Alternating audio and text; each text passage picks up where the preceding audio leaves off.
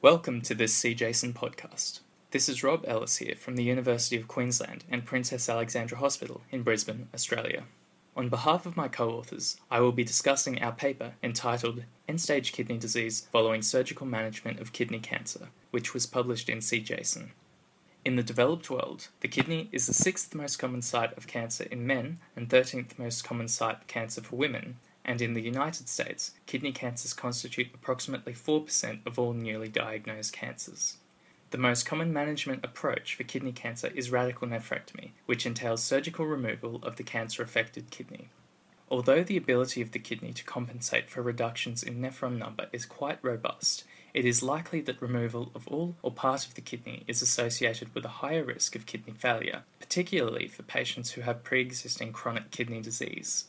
Our study aims to evaluate the burden of kidney failure following nephrectomy in the Australian state of Queensland and to identify potential risk factors for this outcome.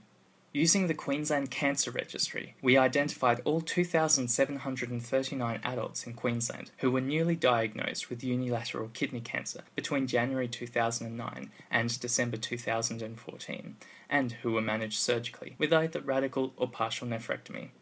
Overall, sixty-eight out of two thousand seven hundred thirty-nine patients developed E S K D, with a median follow-up of fifty-nine point four months. The incidence rate per one thousand person-years was five point two for radical nephrectomy and three point seven for partial nephrectomy, which translated to approximately one in fifty-three patients managed with radical nephrectomy and one in one hundred patients managed with partial nephrectomy developing E S K D within three postoperative years.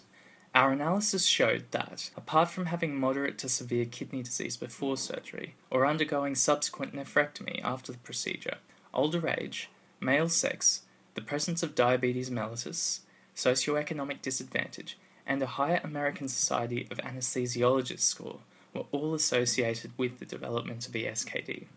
Our results suggest that incidence of E S K D in patients managed surgically for kidney cancer is not insignificant, and the factors associated with E S K D after nephrectomy were reasonably contiguous with recognised risk factors for chronic kidney disease and E S K D in the general population. This podcast is copyrighted by the American Society of Nephrology, all rights reserved. All content in this podcast is for informational purposes only and is not intended to be medical advice. This podcast should not be used in a medical emergency or for the diagnosis or treatment of any medical condition. Please consult your doctor or other qualified healthcare provider if you have any questions about any medical condition or before taking any drug, changing your diet, or commencing or discontinuing any course of treatment. Thank you for listening to this podcast of the American Society of Nephrology.